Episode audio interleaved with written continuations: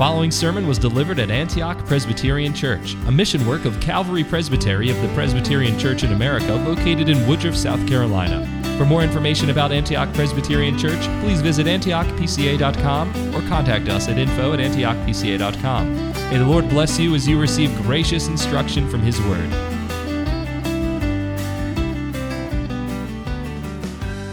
Well, I wonder if any of you have ever had the experience of waiting for something. Now, of course, you have. We've all experienced that. We've all had to wait for certain things. And I find it interesting that in waiting for, for different particular things, we have uh, different feelings inside us, don't we? Uh, children, maybe if you're waiting to go on a trip or waiting for your birthday or something like that, you, you have great anticipation, you have excitement inside you. You can't wait for this thing to happen. It's what you tell yourself. I can't wait. I'm too excited. And on the other hand, perhaps many of you have experienced a different kind of waiting, that kind of waiting when perhaps there's bad news on the horizon, when you're waiting for a diagnosis uh, for yourself or for some loved one. That kind of waiting stirs up a completely different feeling inside you, doesn't it? You, are not waiting with anticipation or excitement. You, you have concern, there's trepidation. You are waiting for the news. You really want to hear the news, but at the same time, you, you're worried about what the news might be. And so maybe, maybe that waiting is a bad waiting, as it were. Well, here in our text this evening, we see Paul's reaction to some of the waiting which he had experienced. Now, you perhaps remember from, from uh, Mr. Colvin's last sermon when he covered verses 17 through 20 uh, that Paul had, had very much desired to return to the Thessalonian church to visit them. That's his entire point there. And in those verses, he was taken away from them and he was eager with, with great desire to see them. He had been separated from them far too quickly. And the, the greater, broader context of this, in Paul's responses to uh, certain accusations that were being made against him, he wants the Thessalonians to know, once again, that accusations being made against him and, and Silas and Timothy are, are, completely false. You remember that in chapter 2, he addressed accusations. He had only come to the Thessalonians and proclaimed the gospel to get something for himself, a riches, fame, or whatnot. And, but there was another accusation which Paul confronts here in this whole section, and, and that was the accusation that people were making to the Thessalonians that Paul didn't really care about them at all. He'd abandoned them and he was never coming back. Now, Paul wants the Thessalonians to know that's, that's not true at all. He's been waiting. He's been waiting and waiting. And that's caused a great deal of turmoil within him.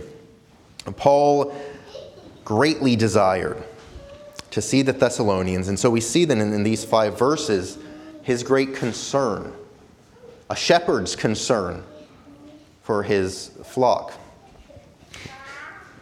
We see his desire to return to them and his concern for what might have happened, waiting for news, what might have happened to the Thessalonians in his absence. And, and seeing this, this concern that a shepherd had for his sheep, I think we can, we can take that, we can extrapolate from that, that part of the Christian life is having a concern for the brethren, which leads to actions to promote the strengthening of each other's faith.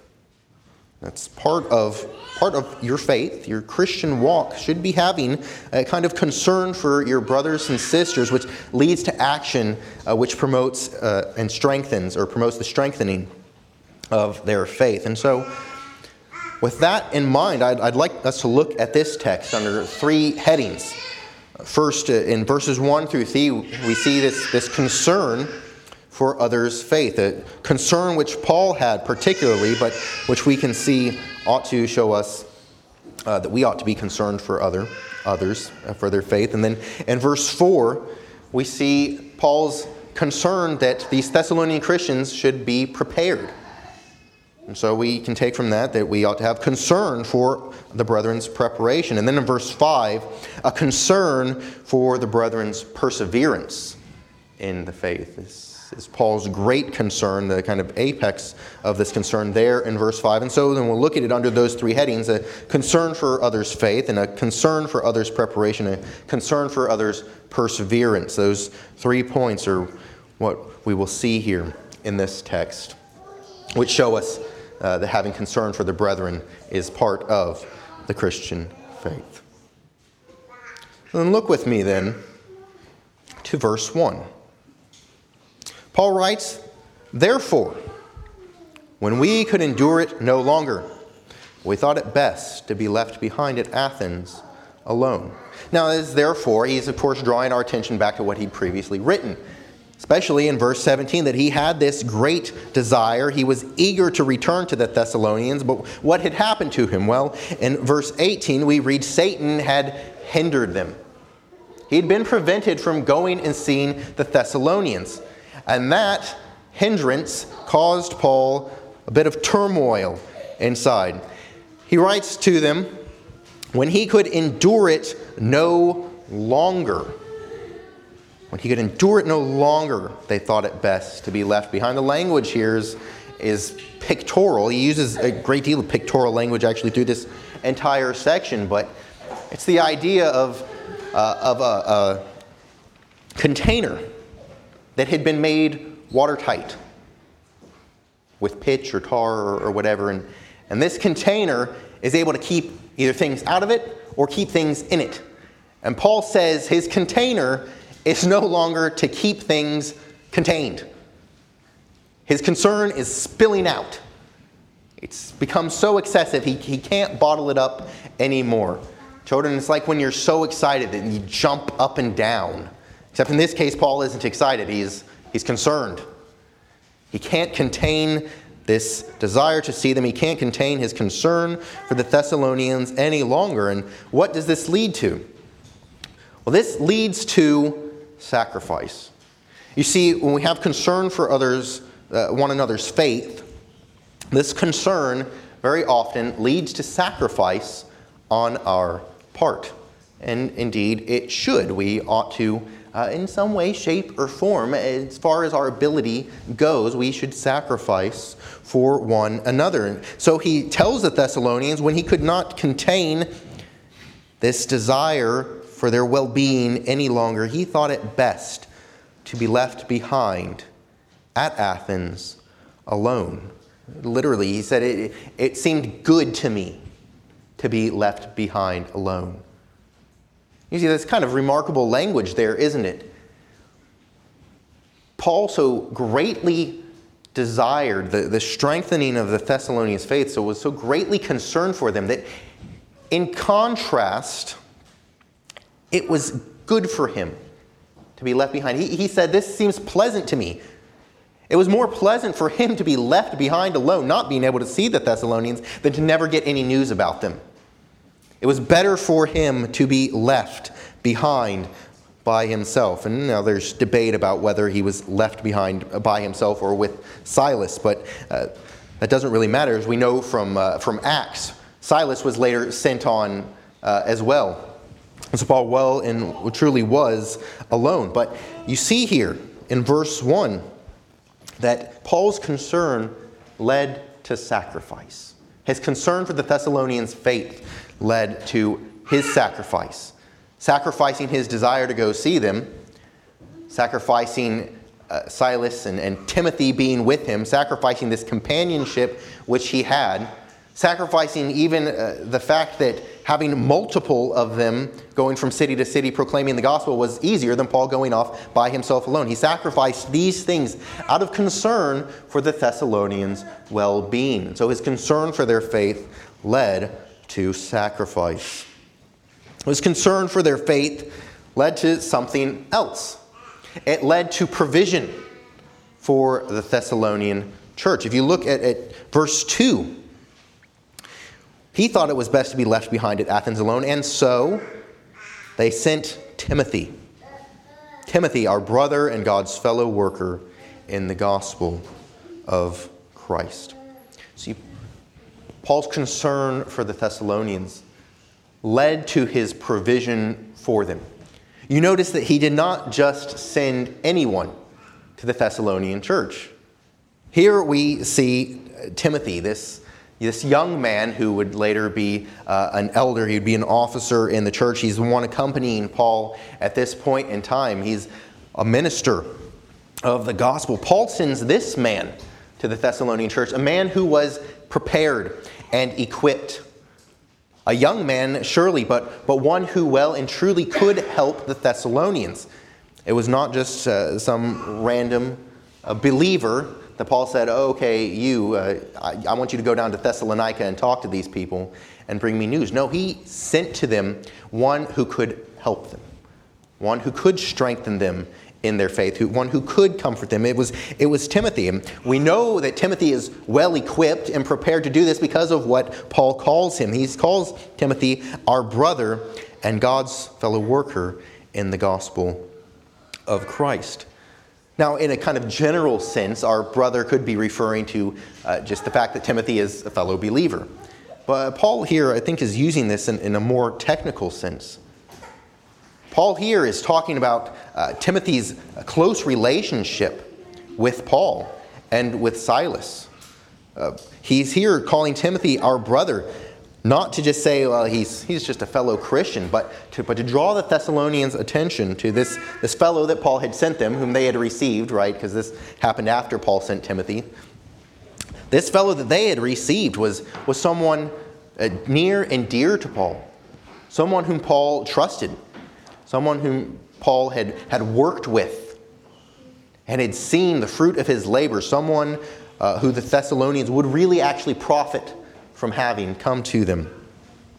Uh, he calls Timothy his brother, and he also calls Timothy God's fellow worker in the gospel of Christ. Now, if you're reading from a different translation, there's, there's actually a, a couple different um, manuscript differences. Some will say that Timothy is, was a, a God's minister in the gospel of Christ. Some call, uh, say that Paul, uh, Timothy was God's uh, minister and Paul's fellow worker in the gospel of Christ. Hmm.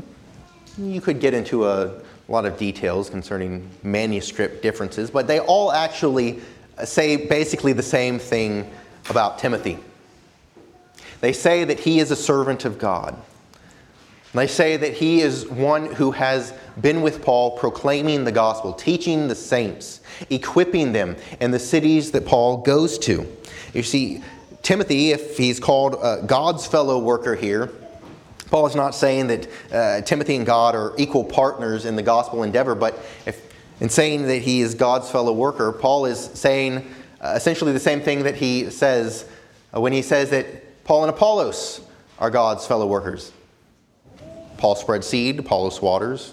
God waters and gives the increase. Who is the one who's actually doing all the work? Well, it's God, but by calling himself God's fellow worker, by calling Timothy God's fellow worker, Paul is saying that Timothy has been used by God instrumentally. God has actually used Timothy. There has been fruit from Timothy's ministry.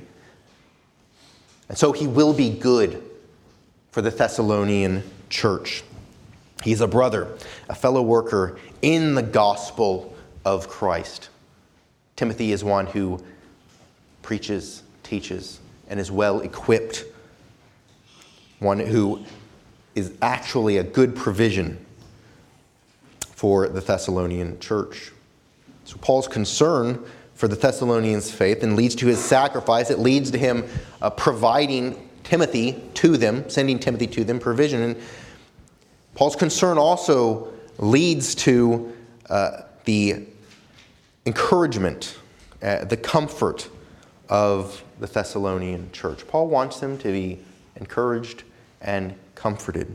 We see that in the end of verse 2 and the, the totality of verse 3. Paul sent Timothy to strengthen and encourage the Thessalonians, to strengthen and encourage you as to your faith, so that no one would be disturbed by these afflictions. For you yourselves know that we have been destined for this. Paul sent Timothy with the express purpose of strengthening the Thessalonian church. He says that Timothy is sent to strengthen and encourage them. Timothy is, is meant to, uh, to solidify the Thessalonian church. This, this word is, is kind of given to, it gives the idea of something that's kind of been teetering around, but then uh, all of a sudden it's, it's pressed down, it's made stable. Timothy is meant to uh, stabilize the Thessalonian church, to, to strengthen them. It's as though the Thessalonians, because of the great affliction which they've been suffering and, and all of these doubts being uh, raised up, uh, Paul came to preach the gospel because he wanted personal gain, or Paul doesn't really care about you. He abandoned you. Look at that. And at this point, the, Paul is afraid that the Thessalonians are, are wavering, they're teetering back and forth uh, like a rock that's been set upon a precipice and kind of wobbles, and Paul's afraid that maybe it'll fall. So he, he sent Timothy to strengthen them, to, to solidify that, to make it stable. And to do that by encouraging them as to their faith, to remind them of what Paul had previously preached to them, to remind them of the gospel of the Lord Jesus Christ. See, Paul hasn't sent Timothy down there to teach the doctrines of men or any such thing. He sent them down there to remind them who they are in Christ, where they stand in relationship to God, to proclaim to them the great glories of God in Christ, to stabilize them, to encourage them as to their faith. And why? So that they would not be disturbed by the afflictions which they suffered. As I said before, Paul uses a great deal of pictorial language here. This word that we have translated disturbed was uh, an ancient uh, Greek term which talked about the wagging of a dog's tail. And it was kind of brought into more common parlance. And it's basically the idea here is Paul says he doesn't want the Thessalonians to be all shaken up, all disturbed. You know that when bad things happen to us, it shakes you. It takes a minute for you to, to kind of get your bearings, to remind yourself, okay, like here's what I need to do, or here's the next steps that I should take. We, we quickly get disturbed, shaken, especially in afflictions. And Paul is concerned that that has happened to the Thessalonians because they have been suffering afflictions, they've been suffering persecution from their uh, countrymen even as the Jewish believers had suffered at the hands of, of their countrymen. Paul is concerned that they have been shaken up, disturbed, that they're teetering on the edge of a precipice, as it were. So, this great concern for their faith, this great concern that the Thessalonians are in a dire situation, in a dire place, not so much as to their, their physical well being, but their spiritual well being. That is, that's Paul's great concern. And so this led him to sacrifice and led him to send Timothy to provide for them, led him to send Timothy for the express purpose of stabilizing them, strengthening them, encouraging them in their faith. This is the great concern of this shepherd, Paul, a concern for the believer's faith sacrificial, provisional, encouraging, strengthening faith. We may take lessons from this then. We, we ought to live our lives in such a way that we are concerned for one another's faith and we really truly do help each other in the faith. See, we're not islands all by ourselves. The Lord hasn't saved us uh, merely as individuals scattered all around and we go about this, this life on our own, but He has saved us as, as a people, as a church, a gathering, an assembly, a group of people. And so, what affects one of us really in many ways does affect the rest of us. And so, we should as part of our Christian life, be concerned for one another's faith. We, We ought to, when we see one another uh, downcast, when we see one another uh, in things which may struggle, we may approach them. Asking how we might pray for them, how we might encourage them. We ought to do this. Uh, when, though, when others come to us with prayer requests, so often we say, Oh, yeah, I'll pray for you. Well, do you? Do you pray for each other? When someone asks for prayer, it's one of those things, it's very easy to say, Yes, I'll pray for you. It's very, it's very easy to forget to actually pray for them. We, we say one thing and then we so quickly forget to do it. Pray for one another. Sacrifice for one another.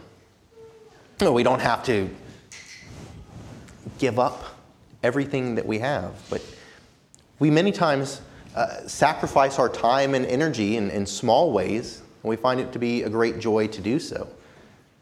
And we ought to do that. That's part of the Christian faith. When, when a member of the congregation is sick or suffering, oh, what, what happens? We put together uh, meal trains, things like that, and we, we sacrifice. It costs money and time to make a meal for someone else. Yet, that's a good thing to do. And so then I would encourage you all, uh, dear saints, to, to practice these things, to, to think about ways in which you can uh, encourage one another in the faith. Through any of these various aspects uh, sacrifice, provision, uh, concern, comfort, encouragement, strengthening each other. We ought to think about those things. We ought to practice them. That is part of the Christian faith. It's a good thing to do, it is a necessary thing to do as part of the body of Christ. Well, Paul's concern for the Thessalonians was preceded. When he was in Thessalonica teaching them, he had tried to prepare them for what would occur. He knew that they were suffering afflictions, but he had already taught them about that. He, he had taken an opportunity to prepare them. And so we, we see his concern for Paul was, was a concern for their preparation. Had they actually been as prepared as Paul had tried to make them? Verse 4, Paul writes to the Thessalonians For indeed, when we were with you, we kept telling you in advance that we were going to suffer affliction. And so it came to pass as you know. Paul had sought to prepare the Thessalonians for affliction. He had taught them that it would happen, as indeed it was happening. They knew that it was going to happen. Uh, Paul had sought preparation. His, his, concern for them, even as he was in Thessalonica ministering to them, his concern for them led to his seeking their preparation. We see then first in this, this desire to prepare them, we see that Paul took opportunities to prepare them. He says, When we were with you, we kept telling you in advance. You see, Paul took advantage of the time which he had with the Thessalonian church to warn them of those uh, sufferings which they might endure, the afflictions which might come against them. He told them that all who desire to live godly lives in Christ Jesus will suffer affliction. He, he taught them that the Lord Jesus said that uh, if you would follow me, take up your cross and follow me. He taught them that uh, those who follow after Christ will suffer affliction. He took that opportunity that he had at that point in time while he was with them to warn them, to prepare them. You see, we, as part of our, our concern for others, ought to be concerned for their preparation, and we ought to take opportunities to prepare one another. We have to teach and exhort and prepare. And then in that, that line of thought, Paul took the opportunities and he also uh, took the opportunity to teach them. He told them in advance that they were going to suffer affliction as it so came to pass. He didn't tell them, well, here's a million different possibilities, but don't worry, everything will work out. It's okay. Oh, he, he told them the truth. He told them, here is the Christian life. Sure, he related to them many of his own personal experiences. Sure, he related to them what had gone on with the saints in Jerusalem It's a very good possibility that he told them, You know how I know that you'll suffer persecution? Well, guess what? I was, I was one of those who was persecuting the church. You know, Paul taught them. He didn't say, Well, we can speculate. No, he, told them what he knew for certain, warning them, teaching them of the affliction which they might suffer. He kept telling them, kept telling them in advance that they were going to suffer affliction. We here in the United States have not really suffered any kind of affliction because of our faith. Lord willing, we will continue to live in a land where we won't suffer a great deal of affliction. And yet, if, if the Lord wills it, we could suffer great affliction. But even suffering small affliction here in this country is something which we might expect. Why? Because everyone who desires to live a godly life can expect persecution for it in some way, shape, or form. When you go door to door during outreaches, there's a very good possibility that someone will get angry with you and say something to you and slam the door in your face. It happens. It can happen. Yes, we ought to be prepared for that.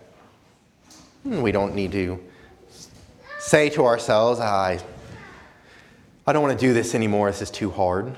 That's, that's a small thing. You could be out in the middle of downtown Greenville and sharing the gospel with someone, Somebody spits in your face. Well, we should expect things like that. The natural man hates the truth of God. He suppresses the truth in unrighteousness. They fight against the truth with all that they have. We ought to be prepared for it. And if the Lord so wills, we ought to be prepared and we ought to take opportunities to prepare others for even worse, affliction. We ought to take the opportunities which we have at this point in time to teach our children the scriptures, to teach them the, the great truths of the faith, to give them instruction uh, day in and day out. Memorization of the shorter catechism or the Apostles' Creed or the Nicene Creed, those, those things we ought to teach to the young and to the young uh, both uh, in age and the young in the faith so that they will be prepared, equipped with knowledge which they need to follow after Christ. Prepared even that uh, if persecution does arise against the church, if we have God's word stored up in our hearts, doesn't much matter if they take away our physical copies of the scripture. We, if we have God's word memorized, then we still have God's word with us. And we pray that those things do not happen, and yet wisdom is being prepared for whatever might happen. Whether small or large, we ought to be prepared. We ought to take opportunities which we have now to prepare, and we ought to teach others what they need to know to be prepared. That is our, part of our concern for the brethren. It's preparing them, preparing them for those things which they need to know to live a godly life.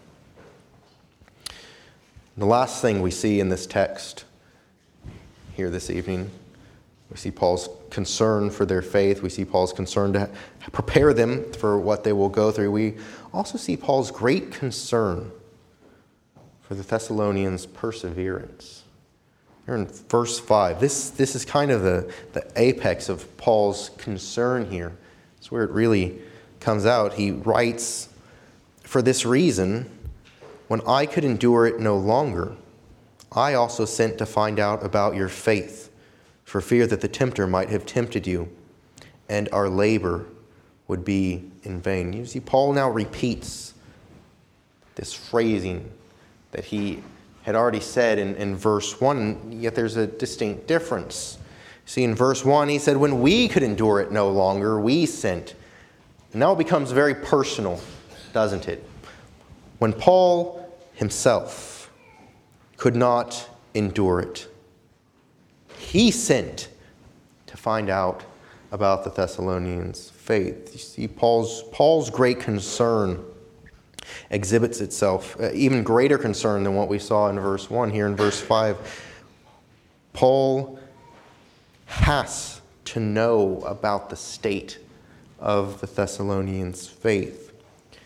He's concerned about two things,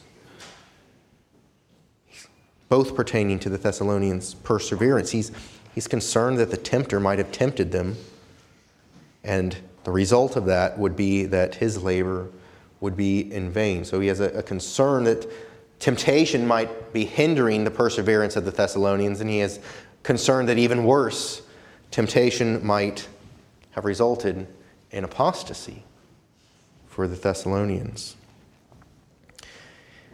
He sent to find out about their faith, fearing that the tempter might have tempted them. The tempter is of course, the great enemy of God's people. The same one who had hindered Paul's travels to Thessalonica, as we read up in verse 18, Satan hindered us. Paul now is concerned, it seems, that, that part of this hindrance, which he and Silas and Timothy suffered, this inability to travel as a group down to Thessalonica, he seems to have concern that perhaps, excuse me, this is all part of Satan's scheming to tempt the Thessalonian church. Paul here is greatly troubled and must know what is going on in Thessalonica. There's a possibility that the seed that Paul had sown in Thessalonica had fallen on a path or in rocky soil or among the thorns. He most desperately wants to know whether or not these seeds have taken root and are growing. And so he sends Timothy to find out fear that Satan might have tempted them, might have tempted them during the persecution, that perhaps Satan had, had tempted them to think that uh, this faith which they had was, was no true faith, because after all, if I trust in Christ, why are bad things happening to me? It isn't that a thought that we very often have? That Satan could use such thoughts to, to tempt us uh, as regarding our faith, or he could use persecutions to tempt us to abandon the faith. Well, if these bad things are happening to me, if I just deny Christ and walk away, bad things will stop happening to me. There's very many uh, paths that the tempter can take to tempt people. And he does we ought to be wise to that. See, the devil really does go about like a roaring lion seeking whom he may devour. He really does hate the church. He really would destroy the church if he could. He really is a great enemy, uh, far more clever than any of us are, far more powerful than any of us are. He really is a true enemy. But praise be to God that this enemy is a strong man who is bound to no longer deceive the nations, that King Jesus rules and reigns over all things, and that the devil is God's devil. able to do only what God permits. Yet, if God does permit him, that Satan can come and tempt the people of God. That is one of Paul's great concerns. Paul's concern is that this temptation might have led to the Thessalonians' apostasy, and thus that Paul's labor would be in vain. Now, reading this on a surface level, you might think, well, that seems kind of a selfish thought for Paul to have. Oh no, my labor might have been in vain. Paul's thought here is not necessarily just that the things which he had done, the gospel which he had preached, all the work which he had done in Thessalonica might have been for nothing. His concern is, is chiefly, primarily, that the Thessalonians would be rooted and grounded in their faith, that they would still be following after Christ. And yet, there is a good concern that we might have that our work not be in vain. We ought to greatly desire that the Lord would, would bless our labors, our efforts, and that He would use them. We ought to pray fervently to that end. That uh, those conversations which you have with your your uh, colleagues at work, with your neighbors, with people that you run into at the store, those, those conversations that you have in which you can, in some way, shape, or form, uh, tell them about Christ, we ought to desire earnestly that that labor would not be in vain, that the Lord would take it and use it, that that, that small seed sown would indeed be watered and the Lord would give great increase. We ought to desire that. More than that, we ought to desire that Uh, those who have professed faith that we have seen the fruits of repentance and faith in who are growing, we ought to desire to see them grow even more.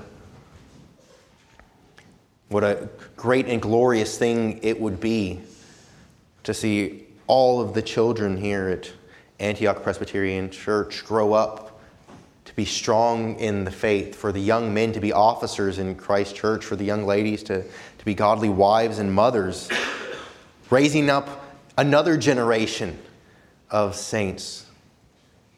We ought to greatly desire things like that, and we ought to pray that the Lord would use whatever work we are able to do toward that end, toward the end of His glory. We ought to pray that the Lord would cause those who have made profession of faith to grow in their faith, to persevere in that faith. That is Paul's concern here in, in verse 5 that the Thessalonians would be persevering in their faith. His concern, his worry, is that they are not, which demonstrates that his great desire is that they would. You see, Paul is, as a shepherd in the church of the Lord Jesus Christ, loves the flock, greatly desires for them to grow in their faith, to serve the Lord Jesus Christ, even as we all ought to. Paul's concern is demonstrated here in this text. And it led to action.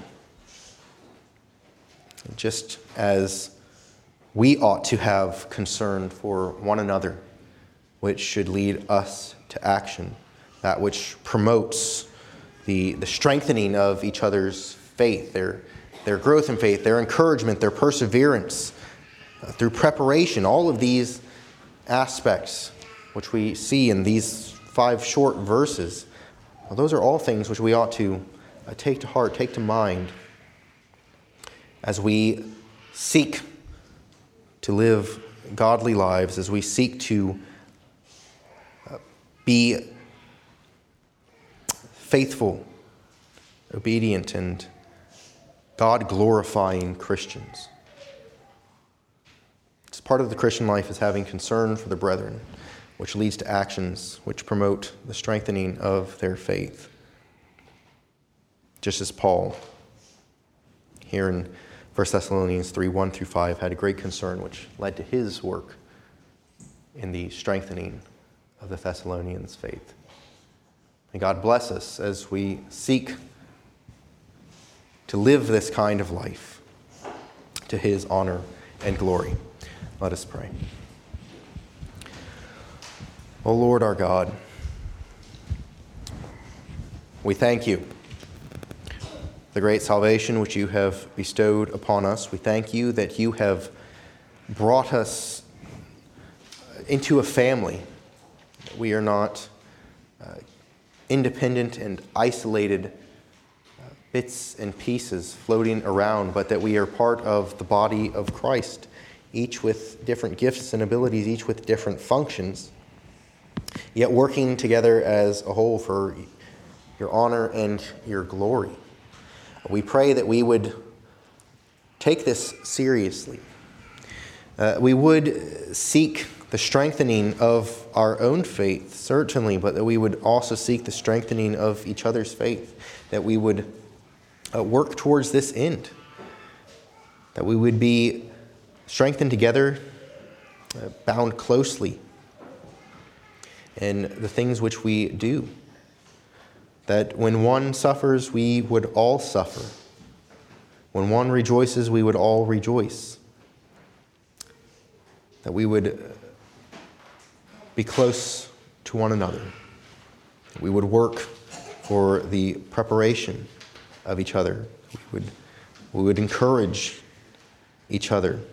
Uh, that we would pray and, and seek for the, the perseverance of each other. We ask that you would do this.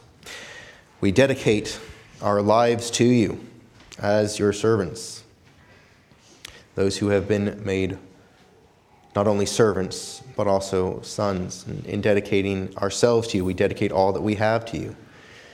We pray that in our thanksgiving to you, as we give uh, these tithes and offerings this evening, you would be pleased to use them for your glory, that you would be pleased to use them for the strengthening and building up of your church and the work which it undertakes here in this world until Christ returns.